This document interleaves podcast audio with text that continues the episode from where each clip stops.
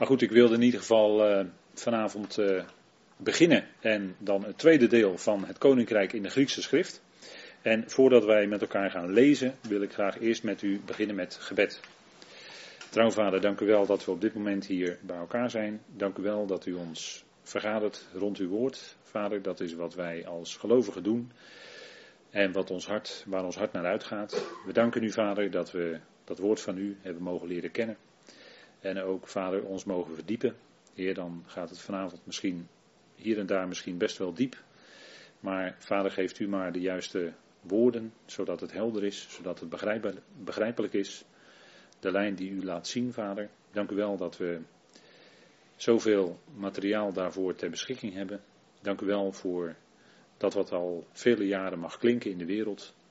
Een bijzonder woord en een bijzondere toekomst voor de gemeente. Vader, dank u wel dat we uit mogen zien naar die heerlijke toekomst die ons wacht en uiteindelijk ook heel de schepping. En dank u wel, Vader, dat dat ook te maken heeft met ons onderwerp vanavond, het Koninkrijk. Vader, een begrip waar al over heel veel is gesproken, geschreven. En Vader, geeft u dan die duidelijkheid door uw woord aan ons en aan ons hart, zodat we het kunnen verstaan. Vader, dank u wel dat u ons daartoe wil leiden door uw geest en ons de woorden wil aanreiken. Dat het mag zijn tot opbouw van ons geloof en bovenal tot lof en eer en verheerlijking van uw naam. Vader, daar bid u en daar dank u voor in de naam van uw geliefde Zoon, onze Heer Jezus Christus.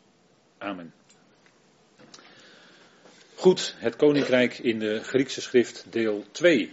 En we trekken de lijn door die we vorige keer zijn ingegaan. En we hebben gezien dat de lijn die loopt vanuit de Hebreeuwse schrift, dus de Tanach, dat die doorloopt in wat wij dan altijd noemen het Nieuwe Testament, eigenlijk het Grieks geschreven deel van de schrift.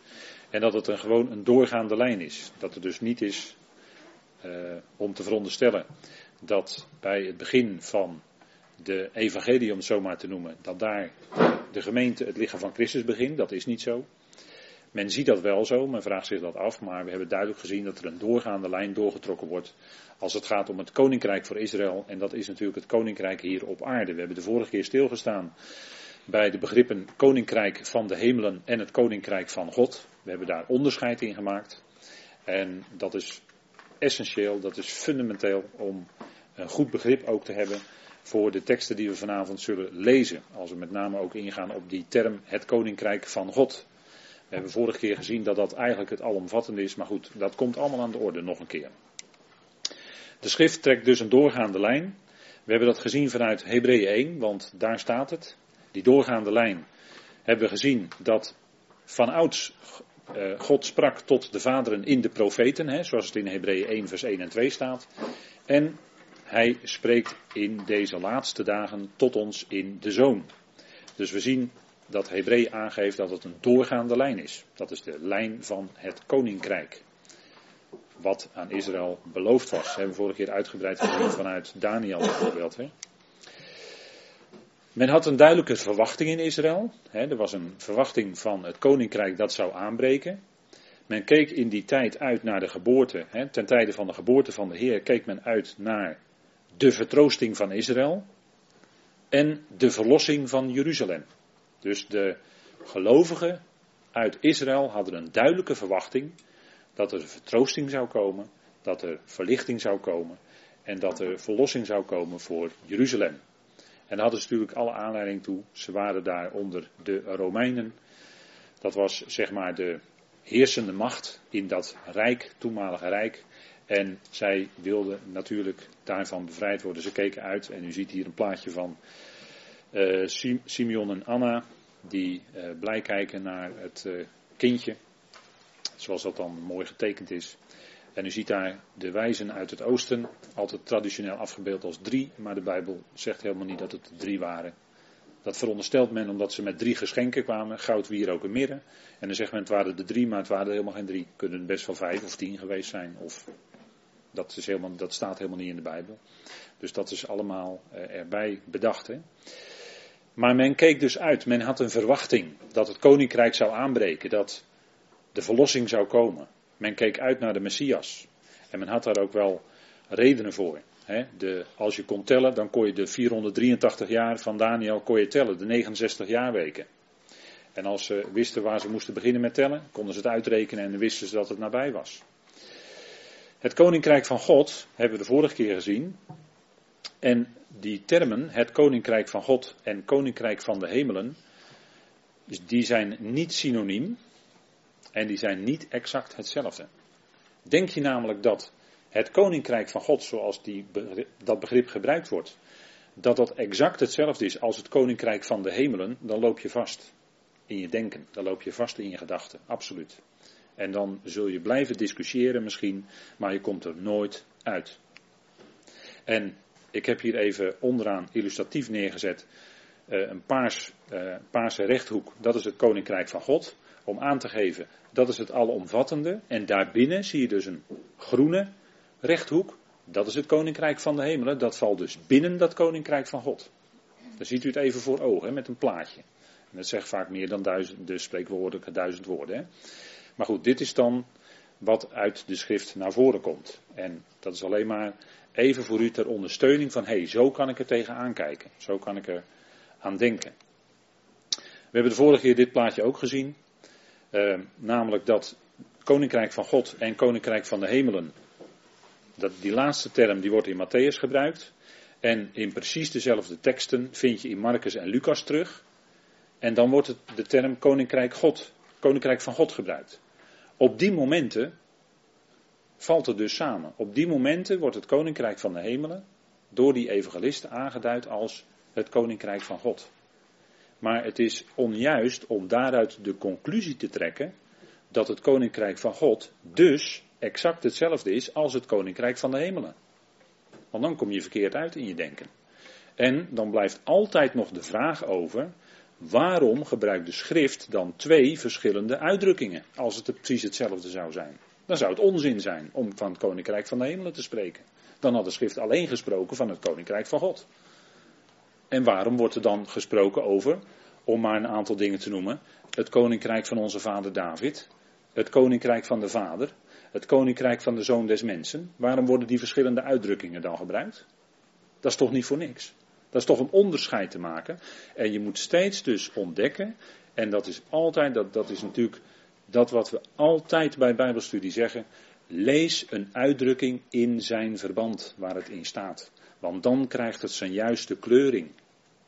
En op die momenten dat het koninkrijk van God dus in deze teksten die u voor u ziet, hè, in Marcus en Lucas, uh, en je legt ze naast Matthäus, dezelfde bewoordingen gebruikt worden, dan is het op die momenten, gebruikt men dus het koninkrijk van God als uitdrukking voor dat aardse koninkrijk wat men verwachtte. Maar op die momenten. Maar er zijn ook andere momenten, die zullen we vanavond zien. Waar ook de uitdrukking koninkrijk van God wordt gebruikt en waar het een andere rijkwijde heeft. Waar het een andere strekking heeft, een bredere strekking. Of misschien soms zelfs een smallere strekking zelfs. Dat zou je niet verwachten, smaller. Maar dat zullen we ook nog gaan zien vanavond. Dus steeds zo'n uitdrukking lezen in het tekstverband waar het in staat. Want een woord op zichzelf, één woord, één uitdrukking, betekent eigenlijk niets. Het krijgt betekenis binnen een bepaalde context, binnen een bepaald tekstverband. Dat geldt ook voor Bijbelstudie.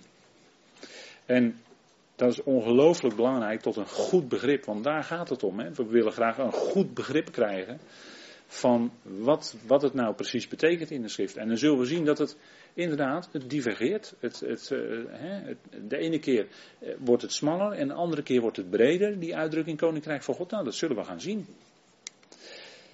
Het Koninkrijk van God wordt herkend bijvoorbeeld als het Koninkrijk van de Zoon van Adam. Dan staat er natuurlijk de Zoon des Mensen in uw vertaling. Maar dat is natuurlijk de zoon van de mens, enkelvoud. Met andere woorden, de Ben Ha-Adam, de zoon van Adam. En dat is onze Heer natuurlijk. Nou, het is zijn koninkrijk inderdaad. Jawel. En eh, tegelijkertijd is dat ook het koninkrijk van God. Want daar is ook een tekst voor te noemen, maar die gaat Pieter de volgende keer bespreken. Hè? In, vanuit Efeze 5, vers 5. Ja, dus dat, dat zijn natuurlijk dingen die eh, soms moeilijk zijn, maar Het gaat om ons begrip. Hè? Dan zegt de Heer daar, voorwaar ik zeg jullie, er zijn sommigen van hen die hier staan, die de dood niet zullen proeven voordat zij de zoon des mensen hebben zien komen in zijn koninkrijk. Nou, de Heer zei dat in Matthäus 16, vers 28. En dan zitten we dus vlak voor Matthäus 17, dat is de verheerlijking op de berg. Toen kwam er een bepaalde heerlijkheid. De Heer gaat de berg op met een paar discipelen. Hij krijgt een bepaalde heerlijkheid. Ze zien als het ware in een visioen hij, hij in zijn koninkrijk in heerlijkheid. En nou, dat is wat de Heer hier bedoelt. Hè. Hij gaat hier, vlak hierna gaat hij de berg op. En dan wordt hij verheerlijkt voor hun ogen. En dat is voor hun eigenlijk een, een, min of meer een visioen. En dan uh, wandelt hij met uh, Mozes en Elia. En dat is dan het koninkrijk. Hij is een heerlijkheid van het aardse koninkrijk. Vandaar deze misschien op, op het eerste oog wat mysterieuze uitspraak van de Heer, maar die wordt direct daarna eigenlijk ingevuld. Dus. En u ziet vergelijkenderwijs ook in Marcus 9 en in Lucas 9 deze uitdrukking terug. He, legt u ze maar naast elkaar. Deze dia. Goed, we gaan naar de volgende dia, nummer 8. En dit is ook een opmerkelijke, die ook nog wel eens uh, wat problemen geeft in de uitleg. Um, dat is Lucas 17 en dan gaat het om wanneer dan dat koninkrijk van God zou komen. En dat is natuurlijk een vraag die de Israëlieten zich hebben gesteld, keer op keer, hè, de profeten. Wanneer komt dat koninkrijk? En wij zijn gelovigen en wij vragen ons misschien af, wanneer klinkt nou die bazuin? We willen graag weten, als het om de toekomst gaat, wanneer iets gaat gebeuren. Nou, dat wilden die fariseeën ook. En dan staat in Lucas 17, dat zullen we even lezen. En toen hem door de fariseeën gevraagd werd wanneer het koninkrijk van God zou komen, antwoordde hij hun en zei, het koninkrijk van God komt niet zo dat het nauwkeurig bij te houden is. En men zal niet zeggen, zie hier of zie daar. Want zie, het koninkrijk van God is binnenin jullie. En daar hadden de vertalers moeite mee. En daar hebben uitleggers ook moeite mee. Want ze hebben gedacht, ja, binnenin jullie, hoe kan dat nou? Het koninkrijk van God is toch het aardse koninkrijk. De fariseeën en schriftgeleerden waren, uh, die waren natuurlijk met die schriften bezig. En die wilden graag zien van, uh, misschien kunnen we er daar iets van zien. Of uh, hè, zoals in, in, destijds in Bethlehem was aangekondigd dat daar de Messias geboren zou worden. Daar heb je een plekje, Bethlehem, daar wordt hij geboren. Een stukje koninkrijk misschien. Hè. Dat, dat wilden de fariseeën en schriftgeleerden graag. Die willen graag allerlei punten hebben, of misschien wel allerlei stukjes of herkenningsdingen in hun land. Zodat ze konden zien dat het koninkrijk zou aanbreken. Ze wilden het graag zien aan bepaalde tekenen, aan bepaalde veranderingen. Aan, en dat soort zaken. Hè. Maar dan zegt de Heer, nee, het komt niet zo dat het nauwkeurig bij te houden is, want dat is het woord wat daar eigenlijk gebruikt wordt. In uw vertaling staat een ander woord. Maar zij wilden het nauwkeurig bijhouden. Maar dan zegt de Heer, men zal niet zeggen zie hier of zie daar. Want als u denkt bijvoorbeeld aan de bekende woorden uit Matthäus 24, hè, dat men zegt, men zal zeggen dan in die dagen, kijk daar is de Christus. Of daar is de Christus. En dat zal in de nabije toekomst zo zijn. Hè? Dan zullen mensen zich gaan aandienen als, ja, ik ben de Christus. En er zal natuurlijk één komen die, die echt wereldmacht zal krijgen. Maar zo zal het zijn. Hè? Dus men zal gaan kijken van, is hij daar? Of is het misschien daar? Of is misschien dat teken? Want die antichrist zal ook tekenen en wonderen kunnen doen. En, daarmee wil, en dat zal ook zelfs, als het mogelijk zou zijn, zouden zelfs dan de uitverkorenen misleid worden. Door, door die tekenen die dan zouden gebeuren. En dan zegt hij nee, want zie, het koninkrijk van God is binnenin jullie. Dus hier onthult de Heer iets, dat dat koninkrijk van God dus in hen, want dat is het woord wat echt gebruikt wordt, in hen, dus in hun hart, van binnen, dat daar eigenlijk het koninkrijk zit. En wat wil dat dan zeggen? Nou, die uitdrukking koninkrijk van God wil zeggen, het duidt op de regering van God, de heerschappij van God, in, op dat moment dus in die mens. En het begint dus in het hart.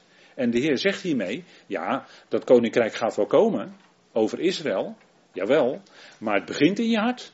Het zal van binnen zijn, die regering van God. En dus zien we ineens dat de Heer het hier heel erg smal maakt, namelijk tot een mensenhart. Daar is ook het koninkrijk van God. Dat zit ook in een mensenhart. Als daar God regeert. Begrijpt u hoe wonderlijk ineens zo'n term dan hier gebruikt wordt door de Heer? En hij wordt aan de andere kant in de schrift nog veel breder gebruikt. Nog veel breder zelfs dan het koninkrijk van de hemelen. Dus hier zien we even een stukje tekstverband. Waarin dat begrip koninkrijk van God ineens heel smal wordt. Namelijk in een mensenhart. Zoals het bij de Heer en bij zijn discipelen natuurlijk het geval was. Daar regeerde God in het hart en dus ook in het leven. En, en een soortgelijke tekst vinden we natuurlijk ook bijvoorbeeld in Romeinen 14, maar dat komt dan de volgende keer wel aan de orde. Dat is ook zoiets. En dan moeten wij niet gek aankijken tegen de term koninkrijk, want de term koninkrijk wil eigenlijk niets anders zeggen dan dat daar iemand regeert. Het is een stukje, een, een stukje gebied, in dit geval een mensenhart, waar God regeert. En als het stukje gebied Israël is, dan is Israël op dat moment het koninkrijk van God. En als het Egypte erbij komt, en, en, en voor mijn part uh, Syrië en Jordanië, dat zal natuurlijk in de toekomst ook zo zijn, dan behoort dat ook bij het koninkrijk van God. Totdat het zich uitbreidt over heel de aarde. En dan is heel de aarde het koninkrijk van God. Begrijpt u? Dus dan zien we dat die term dus eigenlijk, ik zou bijna zeggen, een, rekbaar is in de zin van, kijk in het tekstverband waar het over gaat. En dit is dan zo'n tekst waarover ook heel veel gesproken wordt, waarover heel veel discussies ook gevoerd zijn. Maar de Heer zegt gewoon heel duidelijk: nee, het zit binnenin. Men heeft nog getracht te zeggen, ja, maar dat betekent waarschijnlijk onder. Nee, het woord wat daar staat in de grondtekst is echt van binnen. Is binnenin, in dat hart. Dus niet onder de mensen, nee, het zit van binnen. En daar begint het koninkrijk. En zo zal het zich gaan uitbreiden ook over Israël. En we zijn dan even bezig met de verwachting in Israël. De fariseeën en schriftgeleerden die keken op hun manier er tegenaan. Die wilden graag onderzoeken van en precies kunnen aanwijzen van daar is het. En we zien er daar een teken van en daar. En die verwachting in Israël was ook dat hij zou komen. Hè? Als de Heer dan in zijn bediening is, dan zijn dus die 483 jaar bijna voorbij. En dan gaan we even kijken in Lucas 19. Want in Lucas 19 staat, terwijl ze nu dit alles hoorden, sprak hij een gelijkenis uit. En we gaan niet die hele gelijkenis behandelen, want dat voert nou net iets te ver. Maar er wordt wel iets bijgezegd.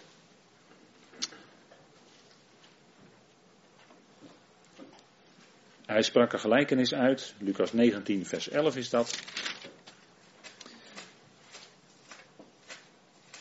Die hij eraan toevoegde omdat, zij, omdat hij dicht bij Jeruzalem was. En zij dachten dat het koninkrijk van God onmiddellijk zou aanbreken. Er waren een aantal, of scharen zelfs, die herkenden hem als de Messias. Ze dachten, dat is de Messias. En nu was hij dicht bij Jeruzalem. En ze dachten, nu zal hij waarschijnlijk wel Jeruzalem gaan bevrijden. En nu zal dat koninkrijk wel onmiddellijk aan gaan breken. En dan vertelt hij een gelijkenis. En ik denk dat dat toch goed is om te zien. De gelijkenis van uh, de ponden. De gelijkenis van de tien ponden. Let op het tien, hè. Tien heeft iets te maken met het woord van God. Die dienaren die moesten iets doen en het had te maken met het koninkrijk van God. Hè. Want in vers 12 staat, een zekere mens van hoge geboorte reisde naar een ver land om voor zich een koninkrijk in ontvangst te nemen en daarna terug te keren. Dus het gaat heel duidelijk hier een gelijkenis van het koninkrijk. Maar omdat het een gelijkenis is, omdat het een gelijkenis is, gaat het niet om eigenlijk de openbaring direct van het koninkrijk, maar gaat het om de geheimenissen van het koninkrijk. Denkt u maar aan Matthäus 13. Daar worden een aantal geheimenissen van het koninkrijk van de hemelen uitgesproken. En dat deed de Heer heel bewust, opdat zij niet zouden zien en niet zouden horen. Hij verborg zaken door in gelijkenissen te spreken. En aan zijn discipelen, als het ware privé, ging hij uitleggen wat ze betekenden. Hij moest er uitleg aan geven. Daker is de wereld bijvoorbeeld. En, en zo zijn er ook talloze andere gelijkenissen. Hè? Maar let op bij een gelijkenis, dat is een parabel, dan wordt er iets naast geworpen Er wordt aandacht op iets gevestigd, maar het wordt in feite naastgeworpen van wat er in werkelijkheid is. En dat is hier ook zo. Hier gaat het om inderdaad het koninkrijk, om tien dienstknechten of tien slaven. En dat tien heeft in de schrift te maken met het woord van God. Zij moesten iets doen met het woord van God. En een mens van hoge geboorte is natuurlijk de Heer zelf. En die ging naar een ver land en dat duidt dus aan, hij zou weggaan. Hij zou een tijd wegblijven. En dat is wat ook in andere gelijkenissen natuurlijk naar voren komt. De tijd van wat wij zeggen, ja, dat is het geheimenis. Daar hebben de geheimenis van het Koninkrijk der Hemelen mee te maken. En daarbinnen nog heel specifiek het beheer van het geheimenis wat Paulus bekend maakt. Dus die, die geheimenissen, hè, die gelijkenissen hebben te maken met de periode waarin de koning wegblijft. De mens van hoge geboorte hier. En wel aan zijn slaven iets te doen geeft. Om mee te handelen, namelijk met het woord daar iets mee te doen. Dat te prediken dus, hè, uiteraard. En dan zou hij later terugkomen. En degene die dat niet accepteerden, die willen dat zij, die, wil, die niet dat deze koning over, over hen zou zijn, hè, vers 14. Zijn burgers haten hem en stuurden hem een gezantschap na om te zeggen: Wij willen niet dat deze koning over ons zal zijn. Die worden aan het eind gedood. Hun, zijn vijanden. Hè? En dat is vers 27. Maar deze vijanden van mij die niet wilden dat ik koning over hen zou zijn, breng ze hier en sla ze voor mijn ogen dood. Die zouden omkomen. Dat was ook een profetie. Die zullen namelijk omkomen straks in de gerichten. En die tussentijd, daarover gaat deze gelijkenis. En daarmee zegt de Heer in feite al, maar dan wel verborgen, in een geheimenis, in een gelijkenis, dat er een periode voorbij zou gaan. Dat hij weg zou zijn. En dat is helemaal niet nieuw, want zulke soort dingen staan ook in het Oude Testament. Dat er een periode zou zijn, namelijk dat de Heer zijn aangezicht zou verbergen voor zijn volk. Dat stond al in Deuteronomium.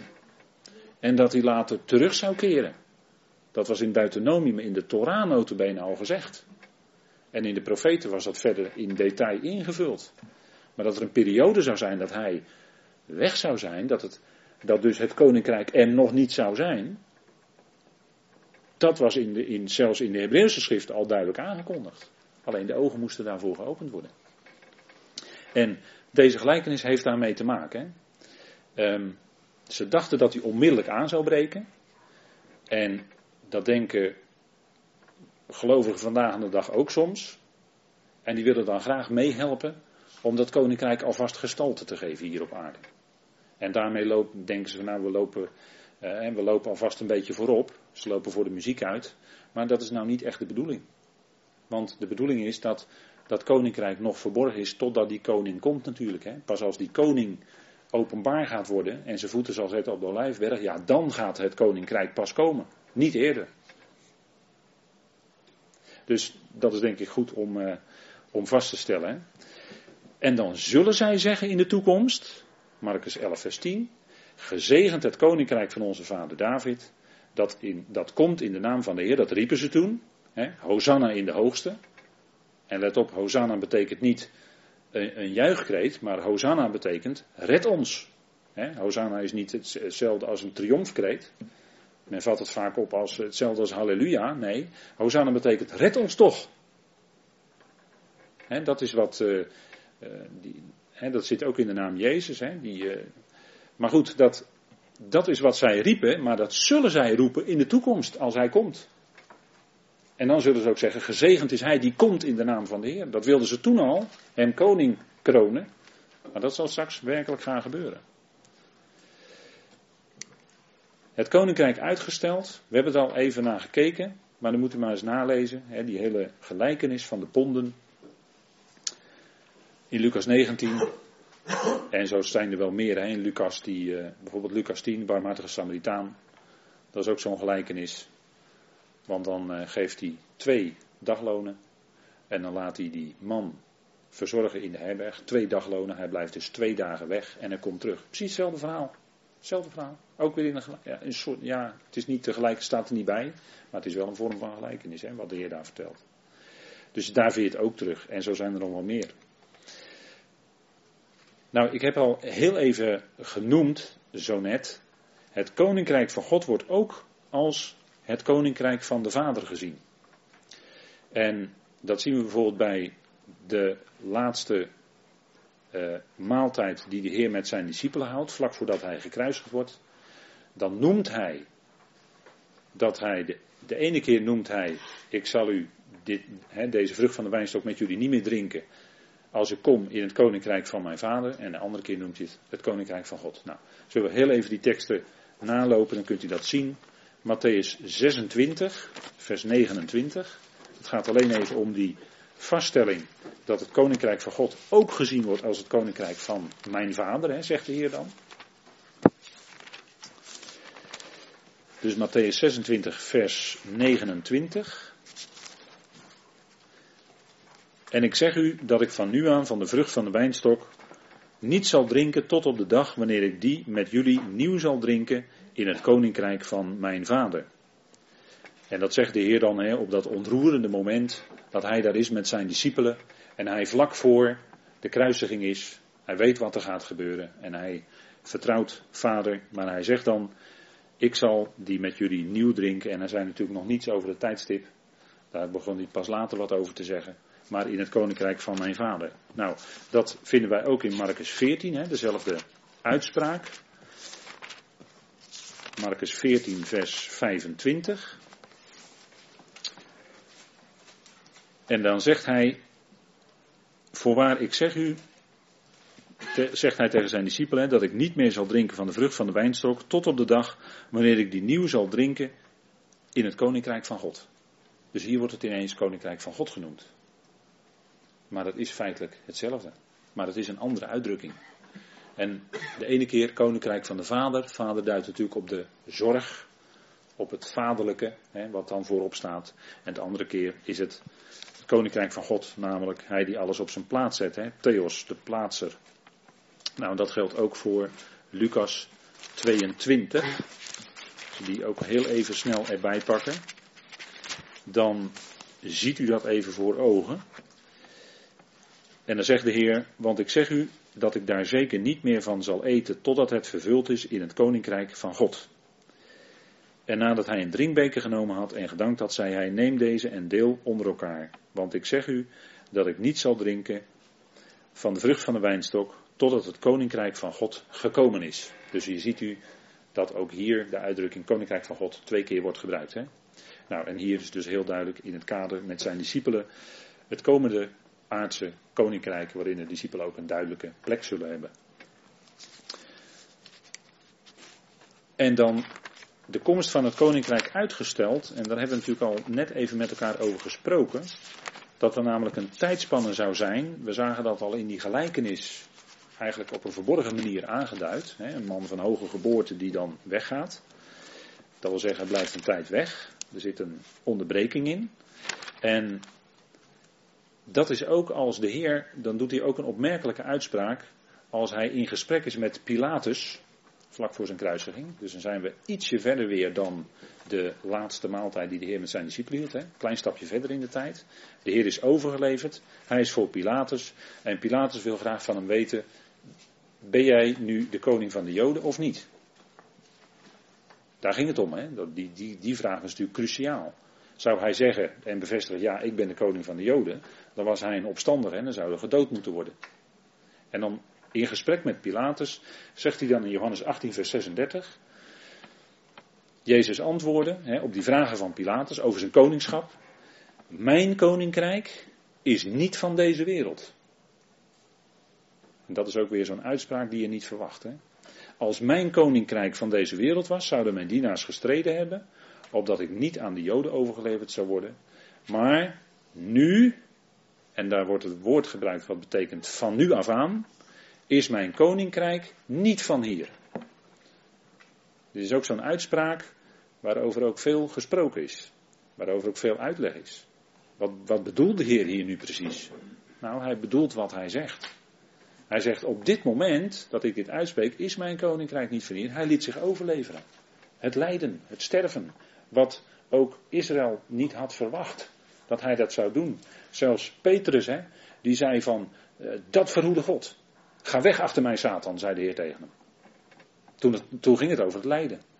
Dus Petrus begreep het ook niet. En hij moest hier doorheen gaan. En pas daarna, op enig moment, zou dat koninkrijk kunnen komen. Maar ook hier zien we een aanduiding dat het koninkrijk op dat moment nog niet zou komen. En wat de Heer ook op andere momenten eigenlijk, als je dat op een rij gaat zetten, eigenlijk vele malen heeft aangeduid. Dat er een uitstel zou komen. En hij zegt ook heel duidelijk, nu, hè, anders zouden men dienaren gestreden hebben. Als hij een koning zou zijn, dan had hij legioenen tot zijn beschikking. En dan zouden ze voor hem gestreden hebben, dan zou natuurlijk het koninkrijk zouden aanbreken. Maar dat, gaat, dat is nog toekomst. Hè. Dan komt hij als de Heer Zebaot, hè. de Heer van de legermachten. Zo komt hij dan. En dan gaat hij zijn koninkrijk wel oprichten. Maar nu, zegt hij, is mijn koninkrijk niet van hier. Dus hij trok zich eigenlijk helemaal terug in die zin van, ik ben geen koning op dit moment. Ik, ik word misschien wel zo betiteld en bestempeld, en men wil dat misschien graag, maar nu is mijn koninkrijk nog niet van hier. Hele duidelijke woorden aan Pilatus. En hij zou voor de waarheid getuigen, dan zegt Pilatus, ja, wat is waarheid? Hè? Dat is natuurlijk wat velen zich vandaag de dag natuurlijk nog afvragen. Maar de Heer zelf is natuurlijk de waarheid. Die stond voor Pilatus, de waarheid. En hij getuigt natuurlijk van de waarheid. Hij was ook waar. Hij vertrouwde volledig op de belofte van de Vader. Maar hij zegt, nu is mijn koninkrijk niet van hier. En dat is natuurlijk gewoon dat koninkrijk wat zou aanbreken als die 70 jaarweken voorbij zijn. Het aardse koninkrijk, waarvan hij inderdaad de koning is. Natuurlijk. De koning van de koningen en de heer van de heren, hè, dat is hij. Nou, dat zou gaan gebeuren. En dan zien we dat de koning dus verworpen werd. Hij had dat aangegeven, diverse malen tegenover zijn discipelen, dat hij zou lijden en zou sterven enzovoort. En dit is ook wat, uh, wat het opgehitste volk uitriep. Pilatus zei tegen hen, wat zal ik dan doen met Jezus die Christus genoemd wordt? Ze zeiden alle tegen hem, laat hem gekruisigd worden. Met de woorden uit Lucas 19, wij willen niet dat deze koning over ons is. Dat is in feite precies hetzelfde. Hè? En aan het eind zien we ook dat de Heer van ze zegt, mijn vijanden. Op dat moment stelden ze zich vijandig tegen hem op. Met de fariseeën schriftgeleerden voorop. Dat waren zijn ergste vijanden.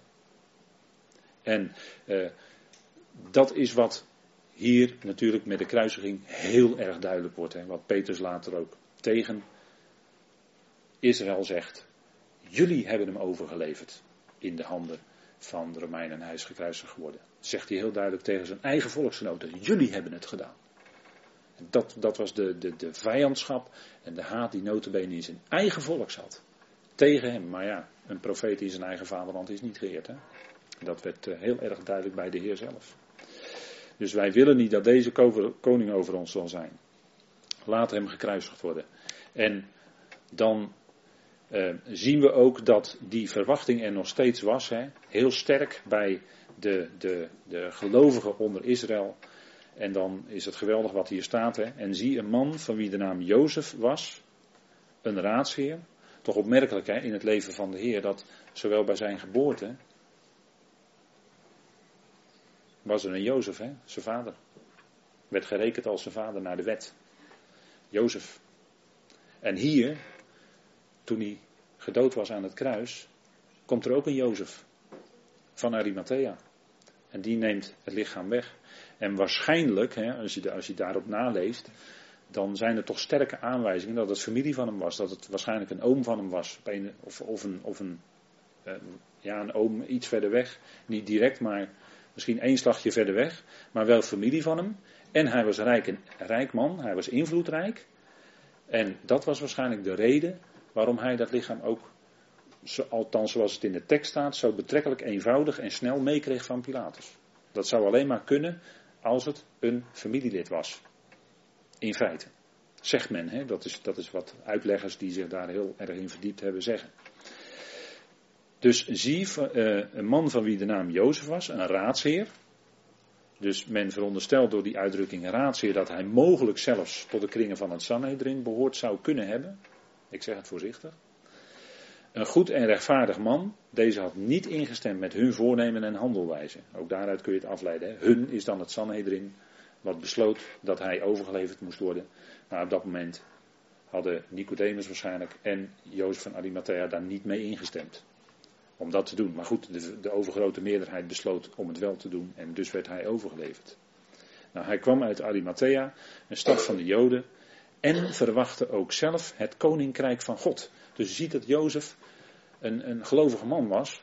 Hij verwachtte dat koninkrijk. Hij dacht dat het ook echt zou kunnen aanbreken. En dat was natuurlijk een goede verwachting, want het was op basis van de schriften. Dat was eerlijk, dat was reëel om dat te geloven. En hij nam dat eh, lichaam van de Heer weg en hij legde hem in een nieuw graf. In een tuin, in een hof. En uh, daar, uit dat graf stond de Heer natuurlijk op. Hè. Fantastische zaak, geweldige zaak. De Heer is opgewekt uit de doden. En daarmee dachten de discipelen natuurlijk, hij werd opgewekt. Nu gaat het koninkrijk alsnog aanbreken. En vandaar dat je dan gesprek krijgt in handelingen met zijn discipelen. En ze stelden hem natuurlijk de vraag die ze op de Olijfberg in Matthäus 24 ook al hadden gesteld. Van wanneer, hè? En de Heer gaat dan uitgebreid in Matthäus 24 spreken over allerlei verschijnselen die vooraf zouden gaan aan. En dan komen ze in handeling 1 na de opstanding erop terug en dan vragen ze weer wanneer. Zo menselijk hè, om dat te vragen. Wij zouden ook graag willen weten wanneer. Hè. Wanneer zien we nou dit in, in, de, in de geschiedenis? het wordt misschien vrede in het Midden-Oosten. Wanneer gaan we dat echt zien? Zijn er al aanwijzingen dat, het, dat die, die de grote verbond, he, die overeenkomst al getekend gaat worden? En zo ja, nou dan is die bazuin heel dichtbij. Dat willen wij graag he, als mensen. Maar de Heer heeft zelf die tijd aan zich voorbehouden. En, en natuurlijk is het feit dat daar een Joodse staat is in het land, is natuurlijk een geweldige aanwijzing die ook in de profeten is gegeven. Waarop wij kunnen zien dat het dicht, heel dichtbij aan het komen is. Natuurlijk, dat is ook zo. Maar ja, de tijd of het uur, ja, dat is aan de Heer voorbehouden. En wij wachten af. Hè, wij verwachten. Nou, het koninkrijk van God uitgesteld. Um, dat is natuurlijk een moeilijke, dat was toen een hele moeilijke zaak. Eerst al dat hij gekruisigd werd, maar hij werd opgewekt. De discipelen konden het nauwelijks geloven. En opnieuw ging dan weer die verwachtingen spelen, hè, dat het koninkrijk zou komen. Eh, en, en, voor veel mensen zou het ook zijn bevrijding van het juk van Rome. En, uh, ja, alle, en alles wat daarmee te maken heeft. Hè. Het koninkrijk van God uitgesteld. Moeilijke zaak. En, je, en, en, in de afgelopen 2000 jaar zie je ook keer op keer dat gelovigen daarmee geworsteld hebben. Hoe zit dat nou met dat koninkrijk? rond het jaar 1000 was er ook een sterke verwachting dat misschien wel dat, dat rijk zou gaan aanbreken en en uh, ja, men heeft hele theologie ontwikkeld van dat er dan misschien wel geestelijk duizendjarig rijk nu nog steeds bezig is. Er zijn nog steeds uh, mensen die dat geloven. Dat we nu geestelijk gezien al een duizendjarig rijk leven. Nou ja, ik kan het moeilijk zien als je in de profetieën kijkt. Maar men heeft daar een, een, een gedachte over ontwikkeld. Maar koninkrijk van God uitgesteld. Keer op keer die verwachting van wanneer gaat dat koninkrijk, gaat dat godsrijk nou komen. En wat kunnen we dan zien en in hoeverre? Want men wil het dan ook graag praktisch invullen. In hoeverre hebben wij dan hier op aarde iets te doen om te zorgen dat dat koninkrijk zou kunnen komen? En je hebt ook gelovigen die dan heel erg bezig zijn om het evangelie van het koninkrijk zoveel mogelijk over de wereld te verspreiden. En, en ze geloven dan ook heel ernstig, als dat nou eenmaal maar gebeurd is, dan zal hij terug kunnen komen. Met andere woorden, wij werken eraan en wij brengen dan die komst van hem dichterbij. Als je het even heel kort door de bocht zegt. Hè? Maar zo is het niet. Zo werkt het niet. En, en dat maakt het ook voor veel gelovigen een moeilijke zaak, dat koninkrijk van God. Maar we gaan naar handelingen toe. Zoals uh, vorige keer heb ik dat ook al een beetje aangegeven. Handelingen. Want dat is ook een lastig boek als het gaat om de ontwikkeling van het koninkrijk. Hoe gaat dat nu? Wat betekenen nu specifieke teksten in handelingen, waarin die uitdrukking het koninkrijk van God wordt gebruikt? Wat betekent dat dan? Maar we hebben al gezien, en u heeft in feite al een sleutel tot de oplossing, dat die uitdrukking koninkrijk van God, die is om, in, zekere zin rekbaar. Hè? Het kan smal zijn, een mensenhart, en het kan ook heel breed zijn, groter dan het koninkrijk van de hemelen zelfs. Want ja, God regeert ook minstens voor een deel in de hemelen. En ook daar is dan het koninkrijk van God. Hè? Dus ook dan in de hemelen dus. Dan ziet u al dat het groter is dan alleen het koninkrijk van de hemelen dat op aarde komt. Dus het kan dus smal zijn, maar het kan ook heel breed zijn, heel groot. En, en dan heb je een sleutel eigenlijk al tot oplossing van problematische teksten, om het zo maar te noemen. En zeker die met Paulus te maken hebben in de handelingen. Want daar is natuurlijk heel veel moeilijkheid over. Hè? Nou, men, tussen aanhalingstekens, ziet een nieuw begin. Het lichaam van Christus begint bij aanvang van het boek Handelingen. dat wordt door veel gelovigen gedacht. De christelijke gemeente of de christelijke kerk begint in Handelingen 2. Is dat zo? Nou, u weet natuurlijk, wij zeggen nee, die begint niet in Handelingen 2, die begint later. En ik denk ook dat, een, dat het een hele eerlijke zaak is om dat te stellen. Om, als je weer gaat kijken naar wat is nou die doorgaande lijn, hoe zit dat nou met het koninkrijk, dan kom je ook in handelingen terecht in een doorgaande lijn vanuit, om het zo maar te zeggen, de evangeliën. Dat is een doorgaande lijn. Dus dan zitten we nog steeds met die koninkrijksverwachting. Ik zei het net al. Toen de Heer opgewekt was, kwamen zijn discipelen bij hem met een vraag over het koninkrijk. Wanneer komt dat koninkrijk nu? Dus de vraag van de apostelen was: het koninkrijk, Handelingen 1, vers 6. Eigenlijk de grote vraag van heel het boek Handelingen is deze: Heer, zult u in deze tijd voor Israël het koninkrijk herstellen? Want dat was hun verwachting. Heer, zult u voor Israël het koninkrijk herstellen? Daar ging het hun om. En ze wisten natuurlijk, als het in Israël eenmaal gevestigd was, zou vanuit Israël ook over de hele aarde komen. Dus dat is de grote vraag van handelingen. En in feite geeft dat boek Handelingen daar antwoord op. Het boek Handelingen, hoe zie je dat? Is dat een verslag van het begin van de gemeente? Gaat het daar allemaal om in Handelingen? Heel veel gelovige christenen denken dat, hè? Of gaat het om vooral het kijken naar de zendingsactiviteiten van de apostelen? En dan bedoelt men eigenlijk de twaalf. En Paulus is dan meestal toch een beetje, ja goed, hij krijgt wel aandacht, want hij krijgt gewoon in handelingen veel aandacht. Dus moeten ze hem ook wel aandacht geven. Maar, of is het een verslag van de ontwikkeling van het koninkrijk? Is dat het? Zit het daar, hè? Moet je naar daar zoeken als je kijkt naar de boekhandelingen. Dat is heel belangrijk hoor, voor je, hè, hoe, je dan ook leest in handelingen. Dat je daar achter gaat komen. Hè? Nou, handelingen 1, vers 1 tot en met 11. Hè. Die vraagstelling vinden we in dit stukje. En dat kun je dan een beetje indelen. Ehm, en dan zijn nog niet eens alle teksten benoemd hoor. Maar dan krijg je dus eerst de verklaring van Lucas. Twee, het onderricht van de Heer. Drie, de aankondiging door de Heer. Vier, de vraag van de discipelen. En vijf, de boodschap van de twee. Toen hij opgevaren was, kwamen de twee bij hem en die zeiden een aantal dingen. Nou goed, dat is allemaal van belang. Nou, de schrift, zien we opnieuw, trekt een doorgaande lijn als het gaat om het koninkrijk. Het eerste boek, zegt Lucas namelijk in Handelingen 1, vers 1 en 2.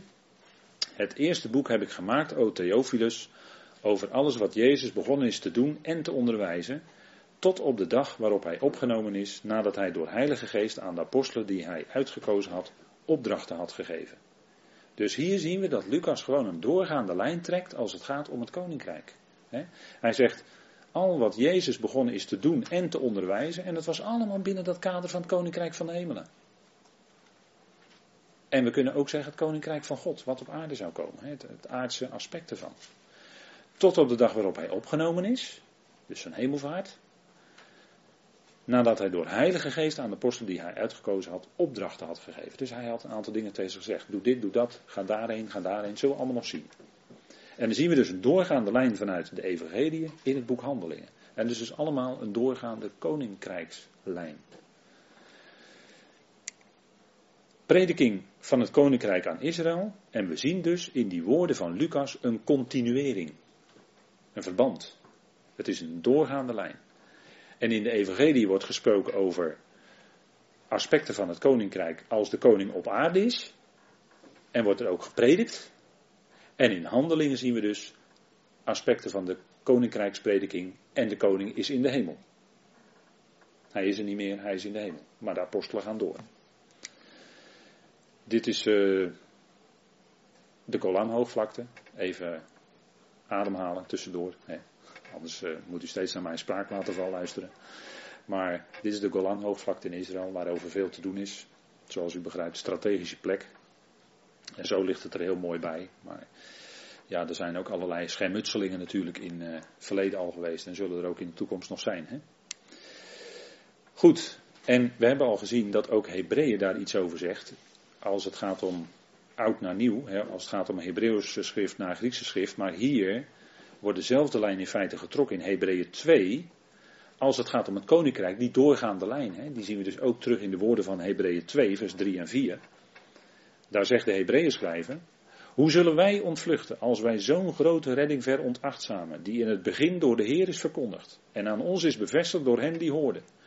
God heeft bovendien mede getuigenis gegeven door tekenen, wonderen en allerlei krachten en gaven van de Heilige Geest overeenkomstig zijn wil. Dus hier zien we dat Hebreeën duidelijk een doorgaande lijn trekt. Hè? Uh, tekenen en wonderen.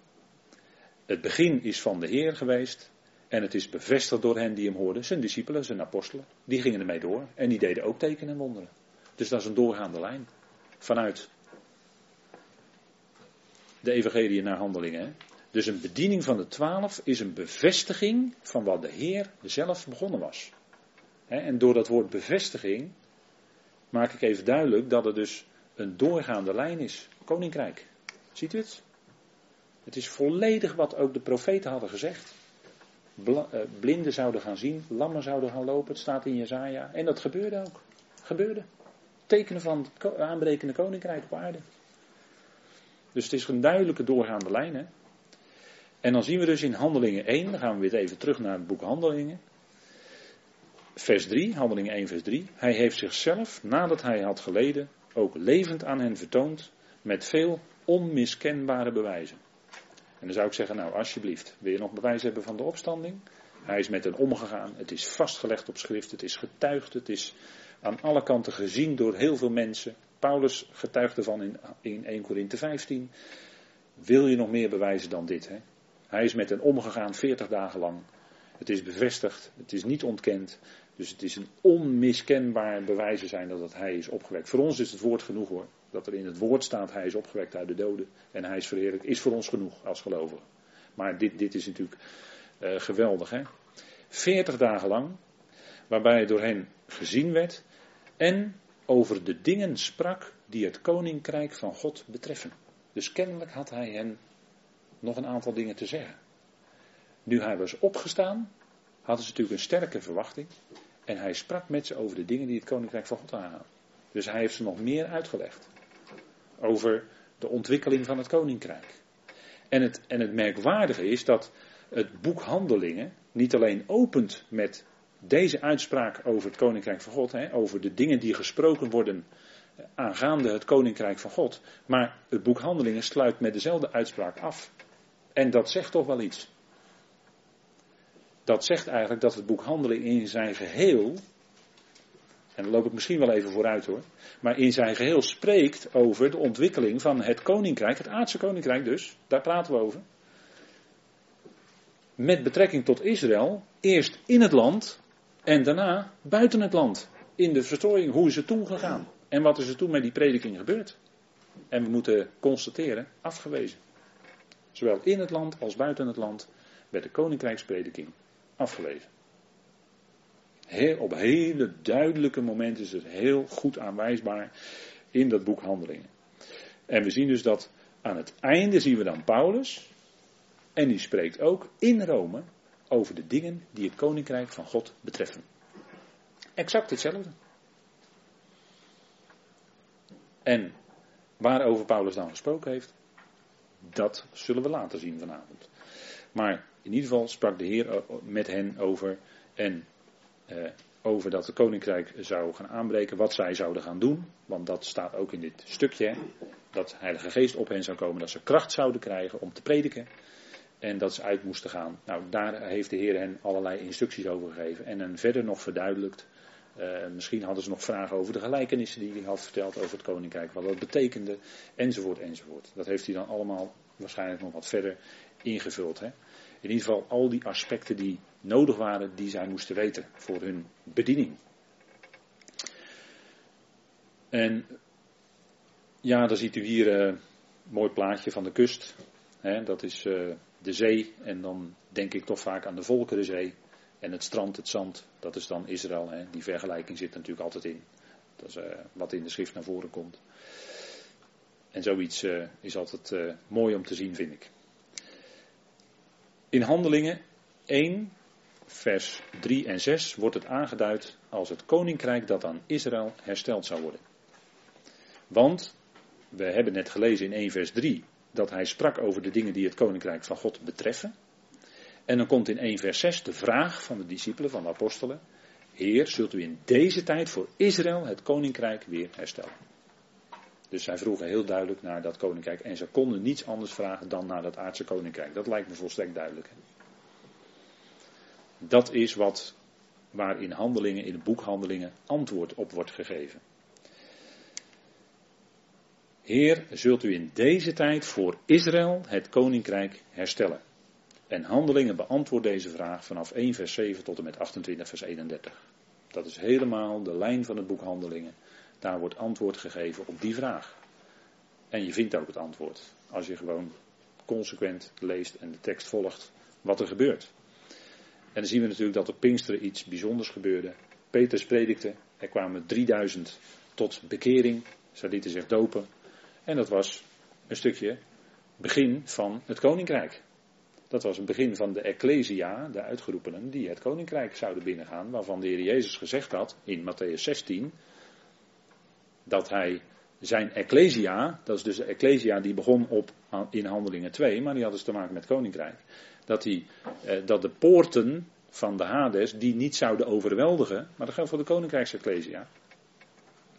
En dat hij op die Petra, die beleidenis van Petrus, die Ecclesia zou bouwen. En dan zegt hij, dus mijn Ecclesia. Ja, natuurlijk, ja. is van hem. En dat begon met Pinksteren. Maar als je dan de vraag stelt, is dat de gemeente het lichaam van Christus? Dan zeggen we nee. Dit is gewoon de uitgeroepenen uit Israël, die geroepen werden tot het koninkrijk. Kon niet anders dan dat zijn. Kan niet anders. En, en je kunt het ook niet achteraf invullen met. Nee, dit is de lijn die de schrift trekt. We hebben net gezien dat vanuit Evangelie naar handelingen loopt een doorgaande lijn van het koninkrijk. En dan worden worden die mensen geroepen. Tot het koninkrijk dus. Tot het aardse koninkrijk. Dat was hun verwachting. Dat was waarvoor ze geroepen werden. Dat is die Ecclesia uit Matthäus 16. Dat kan niet anders hoor. En anders ga je er dingen invringen of inlezen die er niet staan. Dat, dat lukt niet. Dat, dat verdraagt zich niet. Goed, ik denk dat het goed is om even een moment eh, te pauzeren. Dan gaan we na de pauze even verder.